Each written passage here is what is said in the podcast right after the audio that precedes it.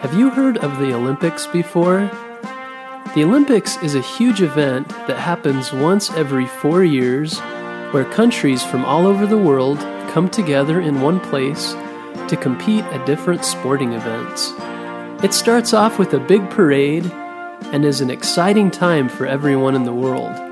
Tonight we're going to learn about a young girl named Kerri Strug and her hard work and determination that led her to the Great Olympic Games and what she accomplished there. Kerri was born in Tucson, Arizona, and started taking gymnastics classes when she was only three years old. She went to gymnastic practice almost every day and worked very hard there. It wasn't always easy, but she loved gymnastics and wanted to be very good at it. She loved swinging on the bars and doing cartwheels and flips on the mats. And by the time she was eight, Kerri was competing against other gymnasts.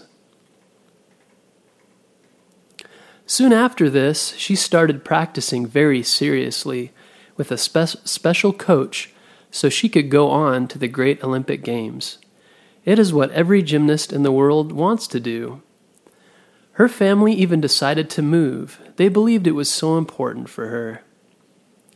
It probably wasn't easy moving schools, having to make new friends, but Kerri was determined to reach her goal.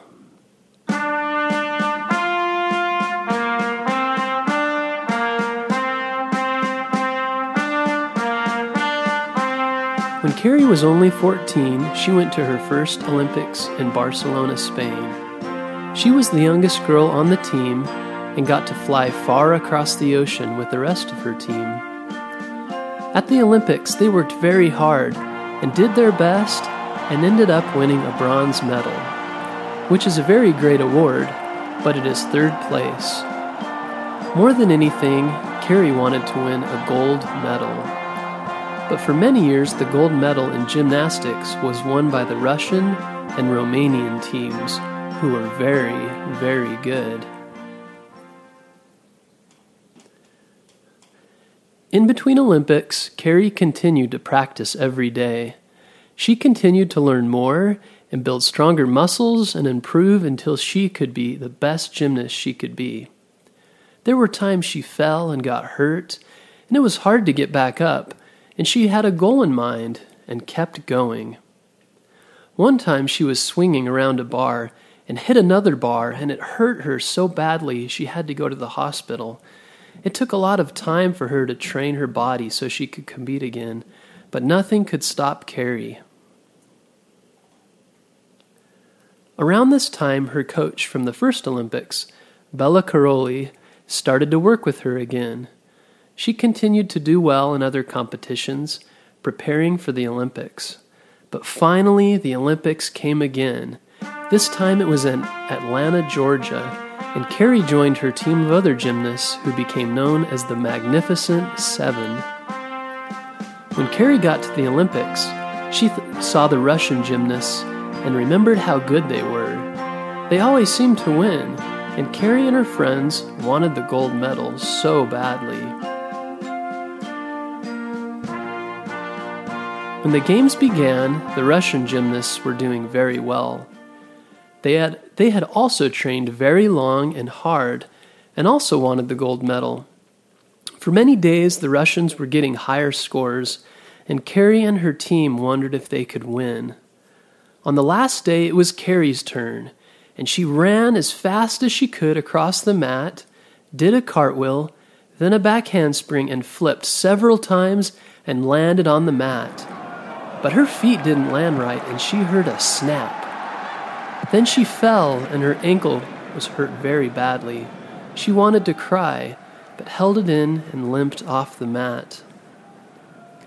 By this time, the score was very close, and she would have to do the flip one more time if she wanted her team to win the gold medal.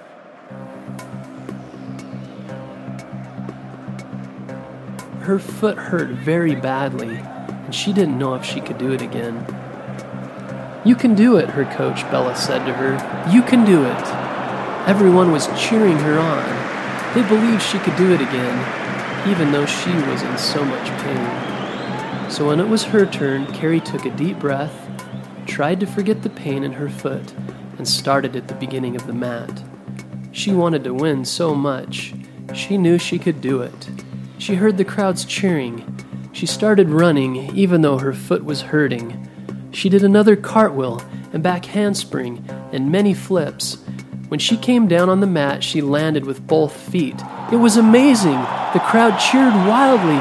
She had done it. With her hurt ankle, she had done the flip and landed on both feet. The judges gave her a very good score. They could see she was hurt. She was taken to the hospital so they could bandage her leg.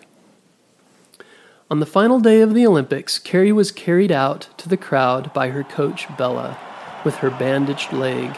And there she and her team got to listen to the Star Spangled Banner, America's song, as they were given gold medals. After all their practice and hard work, their dreams had come true.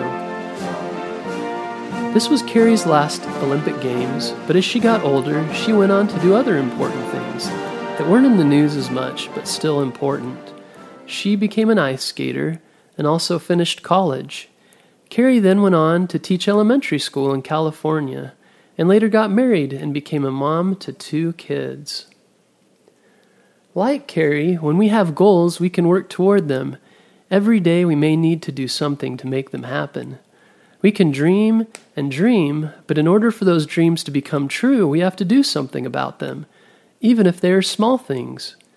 And what you do doesn't always have to be in the news or make you famous, but if it's improving yourself or helping others around you, then that is what is most important.